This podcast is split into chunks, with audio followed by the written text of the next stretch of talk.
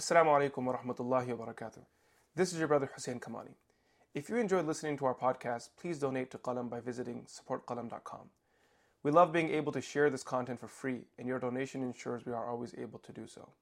Each podcast we produce has thousands of listeners, so the opportunity for gaining immense reward by supporting our efforts is endless. You never know who will be able to benefit from your donation.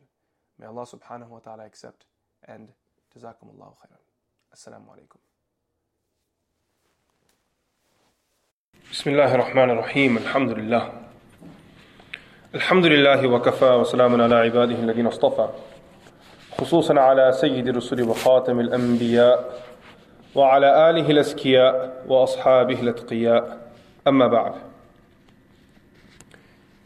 Today inshallah we will discuss the life of Sayyidina Zakaria alayhi salam. The mention of Zakaria alayhi salam appears in the Quran. In four different surahs. Allah subhanahu wa ta'ala mentions him in Surah Al Imran, Surah Maryam, Surah An'am, Surah Anbiya. Other than Surah An'am, in the other three surahs, Allah subhanahu wa ta'ala mentions Zakaria alayhi salam story with some detail. In Surah An'am, in addition to other prophets, Zakaria alayhi salam's name is mentioned in verse 85 very briefly. But when we look at Surah Ali Imran, we see Allah subhanahu wa ta'ala makes mention of him from verse 41 to 37, 37 to 41. Similarly, in Surah Maryam, much longer from the beginning of the surah right till the end of the 11th verse. And in Surah Anbiya, again, a brief mention. Uh, وزكريا إذ نادى ربه رب لا تذرني فردا وأنت خير الوارثين فاستجبنا له ووهبنا له يحيى واصلحنا له زوجه انهم كانوا يسارعون في الخيرات ويدعوننا رغبا ورهبا وكانوا لنا خاشعين. In two verses. Regarding the lineage of Zakaria alayhi salam, the scholars have differed in opinion. What's his father's name? Ibn Kathir rahmatullahi alayhi Ibn Hajar al Asqalani, rahmatullahi alayhi, and others have discussed it in great detail. However, as a summary, Ibn Kathir rahmatullahi alayhi writes that all of the opinions that have been uh, reported regarding the lineage of Zakaria alayhi salam are not based on authentic narrations. What we can say with a level of firmness is that Zakaria alayhi salam was from the children of Sayyidina Dawood alayhi salam. This is where his lineage leads back to. Regarding his name and its proper pronunciation, the scholars have differed in opinion. اختلفوا في زكريا فقرأ عاصم بالمد وقرأ حمزة والكسائي بالقصر. Some have pronounced his name as Zakaria, and others have, with a little stretch and Hamza at the end, Zakaria. A little bit of a difference in pronunciation with mad and qasr. Zakaria, like that with a Hamza at the end, and just Zakaria without the Hamza. Zakaria is mentioned in the Quran on multiple occasions, in particular regarding the miraculous um, child that he had, the miraculous birth that his wife experienced. Who was his wife? There are two um, schools of thoughts on who his wife was.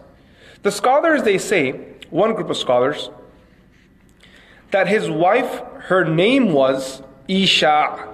Isha was his name, or Al Yasha. Bashir ibn Ishaq says that this Isha was actually the aunt of Maryam alayhi salam. So Maryam alayhi salam's mother, mother's name was Hanna, and Hanna's sister's name was Isha. This is the first opinion. The second position, the scholars they say that Zakaria alayhi salam married the sister of Maryam alayhi salam. Zakaria alayhi salam married the sister of Maryam alayhi salam, which makes Maryam alayhi salam his sister-in-law. And in this scenario, again, they say her name was also Isha. So who was this Isha person? How was she related to Maryam alayhi salam? According to one position, um, she was the um, sister of Hanna, the mother of Maryam alayhi salam. According to the second position, she was Maryam alayhi salam's sister.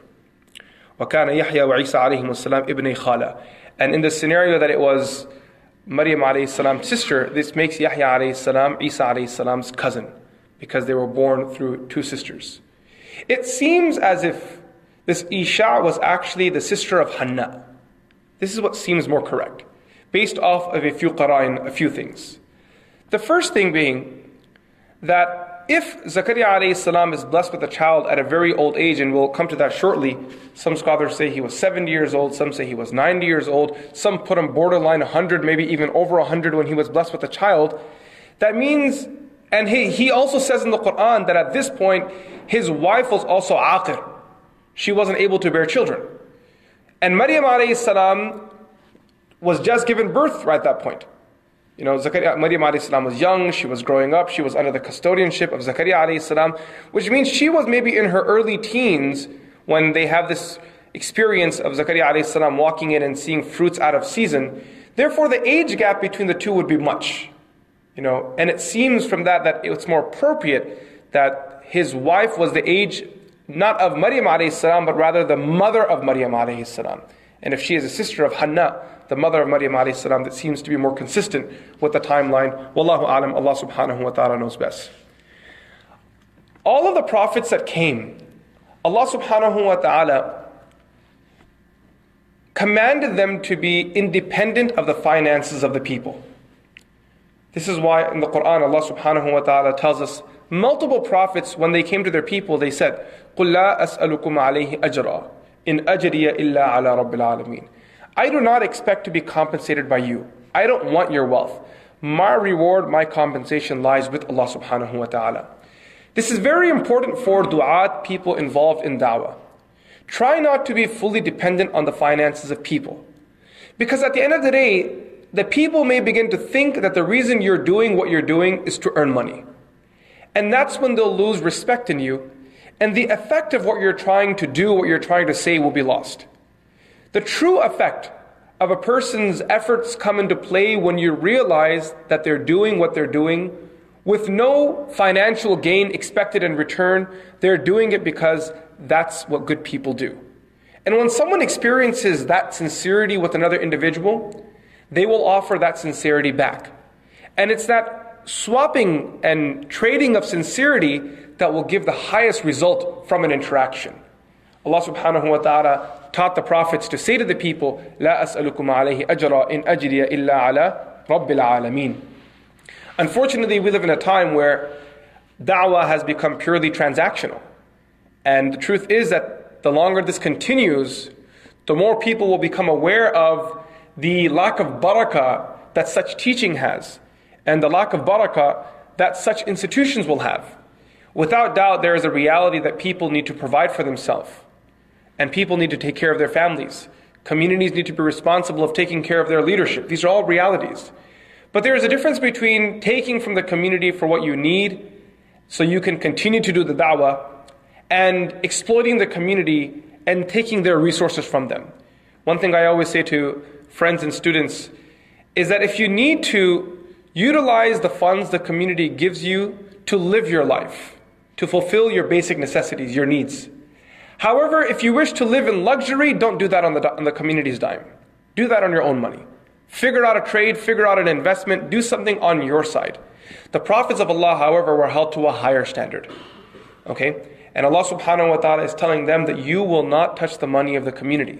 Therefore, you see that the different prophets that came in the past had various skills. And it was through these skills that they earned their wealth. Scholars of the past developed skills, they developed opportunities of investment, and through that they earned their money, therefore giving their time purely for the sake of Allah subhanahu wa ta'ala. Shaykh al-Hadith Maulana Muhammad Zakaria Kandahlevi rahmatullahi alayhi, when he started teaching at Saharanpur, uh, Mazahir Ulum, the famous uh, Islamic seminary in the subcontinent, he said to the administrator that I wish to take no salary or compensation for my services. So that administrator said to him that you will take, and comp- you will take a compensation, and the reason is so that we can hold you accountable. If you take no compensation, there's no accountability, and we need to be able to hold you accountable. So we will compensate you. But if you are as sincere as you say you are, then you will take the compensation we give you, and with your own hand, you will go and put it in sadaqah. That'll be the true test. Shaykh al Hadith realized that that money that he was being given, he needed it. to take care of his family, take care of his kids, provide for his home. However, later on in his life, after he started publishing books and writing, they opened a publishing house and he started earning money from there. The first thing he did with the profit that he earned from publishing books was he had paid back all of the salary he took over the last 40 years from the madrasa. Over the years, he was writing it down, writing it down with the intention that if Allah gives me wealth one day, I wish to give it all back. Therefore, making my time for the deen, the khidmah of the deen, waqf lillahi ta'ala. Purely for the sake of Allah subhanahu wa ta'ala. May Allah subhanahu wa ta'ala allow us all to reach there too, inshaAllah. Regarding Zakaria alayhi salam, Imam Ahmad rahmatullahi alayhi narrates in his Musnad, also narrated by Imam Ibn Majah rahmatullahi alayhi, narrated by um, many other muhaddithun from Abu Hurairah radiallahu an, Inna Rasulullah sallallahu alayhi wa sallam qal, the Prophet sallallahu alayhi wa sallam said, Kana Zakaria najjaran. That Zakaria alayhi salam was a najjar. Anyone know what a najjar is? A carpenter, yes. He was a carpenter, very good with his hands, good at building things, making things. In the Quran, Allah subhanahu wa ta'ala, before He mentions Zakaria alayhi salam, He makes a reference to a man by the name of Imran. And the surah is actually called Al Imran as well. إن الله اصطفى آدم ونوحا وآل إبراهيم وآل عمران على العالمين. It's important that we understand who this Imran was because this will ease us into the story of Sayyidina Zakaria alayhi salam. The scholars agree that Imran was not a prophet of Allah. He was an abid, a wali of Allah, but he was not a prophet of Allah subhanahu wa ta'ala. Allah subhanahu wa ta'ala blessed him with a beautiful wife. However, he did not have a child for a very long period. If we take the position that Zakaria alayhi salam married Imran's daughter, then a long period passed by and they desired a second child. And if we take the position that Zakaria salam married Maryam salam's aunt, we will, we will say that Imran had no child until this point himself. He himself was waiting for a child. Allah subhanahu wa ta'ala bless him. Muhammad ibn Ishaq narrates that one day the mother of Maryam alayhi salam, Hanna, she was outside somewhere. وكانت يوما في ظل شجرة and she was sitting in the shade of a tree. فرأى طائرا يطعم فرخا له and she saw a bird feeding a small little chick of it, small little baby, was feeding the baby. فَتَحَرَّكَتْ نَفْسُهَا لِلْوَلَدِ It was at that moment that she also had a desire for a child. Her heart began to yearn for it, for long, to long for it. That I haven't had a child for such a long period. And here this bird is feeding its child. Look how beautiful it is. Look how sweet this is. Look at the mercy that a mother has for her child. She began to long and desire for this, for this too. فدعت ربها أن يهب لها ولدا فحملت بمريم. She made dua to Allah, Ya Allah, bless me with a child so I can love my child the way this bird is loving its child. Allah subhanahu wa ta'ala blessed her with a child, and that child's name, as the Quran will tell us later on, Inni sammaytuha Maryam. Allah chose the name for her. Her name would be Maryam. While she was pregnant, according to a majority of the historians and mufassirun, halaka Imran, Imran passed away. فلما عرفت جعلته لله محررا when she realized she was pregnant and also her husband passed away she made a dua to Allah that she would give her child for the cause of Allah subhanahu wa ta'ala for the khidmah of the, for the khidmah of this deen now how did she know she was pregnant if her husband had passed away Later on, we see that she has a conversation with Allah subhanahu wa ta'ala where she's speaking to Allah. Allah subhanahu wa ta'ala is responding to her, لَيْسَ الذَّكَرُ كَالْأُنثَى إِنِّي سَمَّيْتُهَا مَرْيَمْ إِنِّي عُيدُهَا بِكَ وَذُرِّيَّتَهَا مِنَ الشَّيْطَانِ الرَّجِيمِ So all of this discussion that's happening between the two, how is it happening? Hassan al-Basri rahmatullahi alayhi says, إِنَّهَا إِنَّمَا فَعَلَتْ ذَلِكَ بِإِلْهَامٍ مِّنَ اللَّهِ تَعَالَى that she was divinely inspired by Allah subhanahu wa ta'ala to dedicate her child for the khidmah of the deen. This is very important that it is possible for Allah subhanahu wa ta'ala to divinely inspire the hearts of pious and righteous individuals. Just this last week, I was traveling and I gave a lecture on the life of Sayyidina Musa alayhi and we came to the point where Musa alayhi mother was inspired with what to do with him after she gave birth to him. Uh, one of the people in attendance was very adamant that this was not divine inspiration, rather it was revelation, and that Musa alayhi mother was a prophet of Allah subhanahu wa ta'ala. And I explained to this person that according to majority of the Ahlul Sunnah wal Jama'ah, the prophets of Allah were male.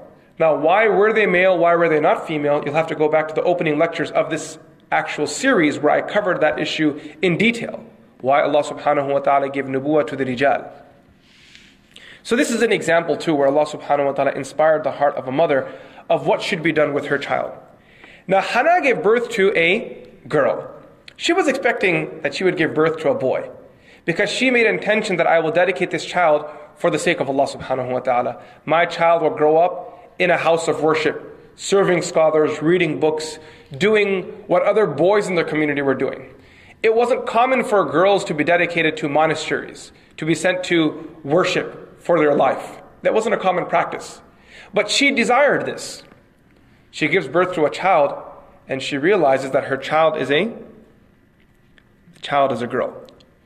Now when the child is a girl, she said, Rabbi inni wada'tuha untha That, oh my Lord, I gave birth to a, a girl. Allah subhanahu wa ta'ala says, Wallahu a'lamu bima wada'at. Allah knows very well what you gave birth to. Then Allah subhanahu wa ta'ala says, وَلَيْسَ الذَّكَرُ كَالْأُنثَى and the male is not like the female. The Mufassirun differ in opinion on what this statement actually means. Some scholars they say, ففيه قولان الأول أن مرادها تفضيل الولد الذكر على الأنثى.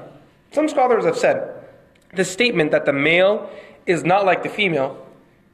This statement is trying to say that this that the male has opportunity that the female does not have. Therefore, we're going to have to figure out or find a way for this girl to continue to serve the deen of Allah subhanahu wa ta'ala.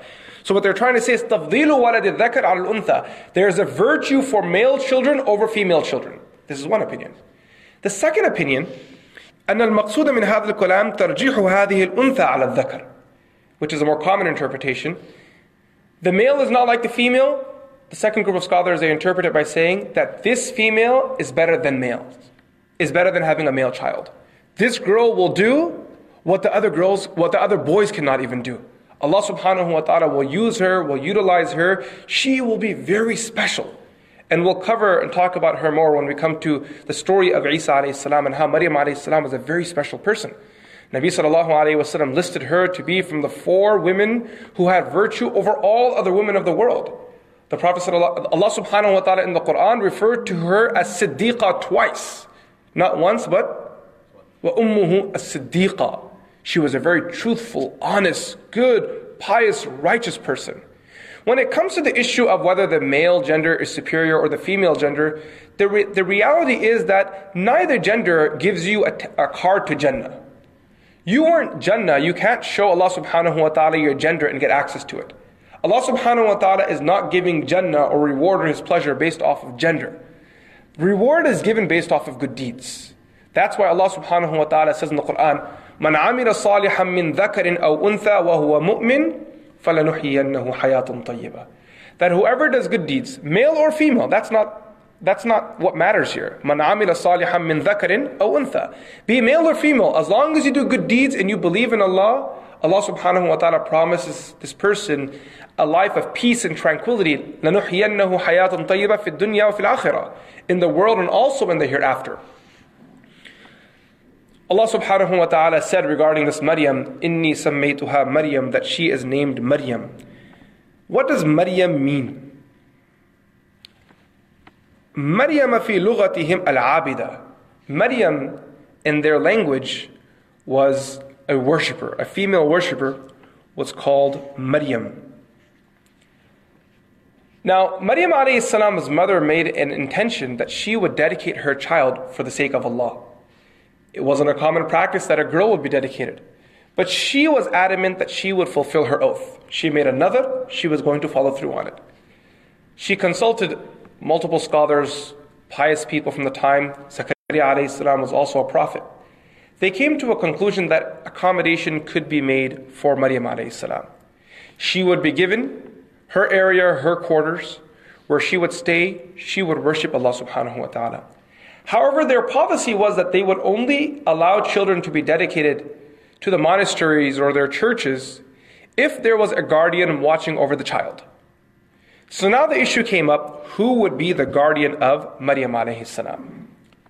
As we will learn ahead, Zakaria alayhi salam was appointed to, was appointed to be her guardian. But before we go into how he was appointed and the dispute that surrounded that, the first discussion is at what point in Maryam alayhi salam's life was Zakaria alayhi salam appointed as the guardian? Was it right after her birth when she was a baby infant? Or was it later on in her life when she was ready to go to the monastery? There are two positions on the issue. The first position اختلفوا في كفالة زكريا عليه السلام إياها متى كانت فقال الأكثرون كان ذلك حال طفوليتها وبه جاءت الروايات وقال بعضهم بل إنما كفلها بعد أن فطمت Majority of the scholars, Imam al-Razi rahmatullahi alayhi says, Imam al-Razi says, majority of the scholars hold a position that he became her guardian after her birth because her father had passed away. So he took the responsibility of looking over her. Kifala in Arabic means to take responsibility of a person's finances. وَهُوَ الَّذِي يُنْفِقُ عَلَى إِنسَانٍ وَيَهْتَمُّ بِإِصْلَاحِ مَصَالِحِهِ a kafil is someone who takes responsibility of looking over someone, providing for someone, giving clothing to someone. Her father had passed away, so she was in need for someone to look over her, and Zakaria alayhi took this responsibility at this point. Taking responsibility of another person, in particular if they are needy, is one of the most righteous things a human being can do. Nabi wasallam said regarding the one who takes guardianship over an orphan, "Ana wa kafilul yatim kahatain." The one who takes care of an orphan and myself will be like this, these two fingers. And Nabi sallallahu alayhi wasallam pointed up his index and his middle finger. We will be like this in paradise. You may not realize it, but a little bit of love from you can go very far in someone else's life. In our community, it's viewed as taboo to take someone else's child into your care. Bringing someone into your home, going and visiting another child, what some may call being a godfather, or even just being a guardian for another person. This is viewed as taboo. People don't look up, people look down upon this. The most you'll find people in our community doing is finding a charity and sending $100 there a month, and an orphan is being taken care of somewhere else in the world, and that puts you to sleep at night. Now, that is a good thing, by the way. If you're not doing anything, every single person in this room needs to be doing that much at least. I would say this is a must. Every person needs to be sponsoring an orphan at any given time in your life. My sheikh used to say this to me. He used to say you should never have a meal at home without being absolutely sure that you are providing for a meal for an orphan somewhere else in the world. There should be someone in the world that's eating while you sit down to eat as well. This is like absolutely necessary. But we need to push ourselves a little above that too. Not only provide for someone with our finances, but provide for someone else with our love, with our care. I think in our mind, everyone knows that it's a very good idea to take care of orphans. We know the virtue of it. Share a story regarding a uh, or an orphan or two, or the virtues of taking care of orphans, and everyone will cry and their hearts will begin to shake. But I'm not sure where the courage is gone to actually bring an orphan into the home. I'm not sure where the courage is gone. Sometimes the orphans lie within our own families. You know, a, cousin's, a cousin passed away, they have children. Uncle passed away, they have children. A distant relative passed away, and they have children, and there's no one there to take care of those children. These children move on to the orphanage, and there's no one there to take care of them. They grow up without love and care most of the times, while you somehow continue to live your life without any care at all. This is not appropriate, it's not munasib. Wallahi al if you were to show love to an orphan in the world, that orphan will stand by your side and walk you through the gates of Jannah in the hereafter. Insha'Allah, thumma insha'Allah. This was a promise of Nabi sallallahu alayhi wasallam. Imagine how much the Prophet sallallahu alayhi wasallam must have appreciated those who take care of orphans because one day he was an orphan. And there must have been a day in his life where he wondered if he would be loved or if he would be taken care of. And then he walked into the home of Abu Talib, who fulfilled all of his dreams. He became a better parent. He became, he treated the Prophet ﷺ um, more carefully, more dearly, with more love, with more softness. He was more tender to the Prophet ﷺ than he was to his own children, to his own child. This is a sort of attitude we need to take. And I'll tell you one thing, which is a very big alarm, and we should all really think about this. We should give it a lot of thought. Our carelessness, or maybe sensitivity to cultural taboo, results in many Muslim children leaving Islam in the process because the orphanages or the parents who bring them in take them away from Islam. You can say what a horrible thing, but in reality, is it? Is it really such a horrible thing? When you didn't step up, are you going to blame a system? Are you going to blame the child? Are you going to blame those parents? Or are you going to blame your yourself? That why weren't you doing something? Every person in this gathering should make a niyyah and intention today. That, Ya Allah, if I'm given the opportunity to serve another person, then let me do that. Allama Iqbal, he said in his uh, famous poem, um, Ho ki himayat karna. Right? Oh my Lord, let my purpose of life be to help other people, help poor people. Um, those who are in pain those who are in need let me be there to assist them to listen to them so every person should make that intention people in the community assume that only those people are responsible of financially providing for orphans or bringing an orphan into their home who Allah has tested and they can't have children. You know, adopting an orphan is for those who can't have children. They should bring an orphan into their home. Well, they should, and you should too. Everyone should. And I'm not going to say one should or one shouldn't. We should learn and learn the virtue of this. Nabi sallallahu alayhi gave special virtue for a person who puts their hand on the head of an orphan, who shows, he shows, who shows love to an orphan. Yes. That's a good point. The brother is saying that what about the issue of um, legal barriers between the genders? You have a girl at home and you're, you, you know, a boy's coming into your home, you're adopting a boy into your home. How do you manage that? If the child, if the baby that you're bringing into your home, if, it, if the child you're bringing in is a baby and an infant under the age of two, and it nurses from the mother, then those rulings no longer apply because now the two become siblings through nursing. If the child passes the age of two, now the rulings of rida do not apply, the nursing won't apply anymore. At that point, you'll have to accommodate. The truth is, it's tricky, I understand, but it's possible. I know people who accommodate their siblings. You know, their wife is in the room, in the house, the brother is living in the house, the, other, the brother and wife know when to and when not to be in the home. You know, Nabi sallallahu alayhi wa said, Alhamu al maut, the in laws are death which, which is speaking to the women and telling them that you have to be very careful around your brother in law and your father in law. You have to be aware, be careful, put yourself on guard. Similarly, um, the same also applies. Some people are very, uh, they have friends living with them, extended family living with them. People accommodate, you know. And Allah subhanahu wa ta'ala, for those of us who are really struggling financially and our living quarters are very tight, then it's obviously a, a difficult situation.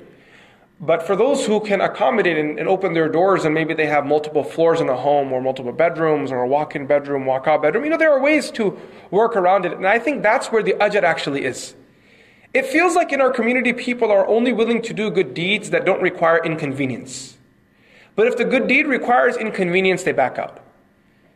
There is greater ajr when you think of the inconvenience, figure out the solution, and then plow through it you continue to work through it. Allah subhanahu wa ta'ala, actually, the second opinion, as I mentioned, they say that Zakaria alayhi salam took financial responsibility in kafala of Maryam alayhi salam ba'da an futimat after she weaned off of nursing from her mother.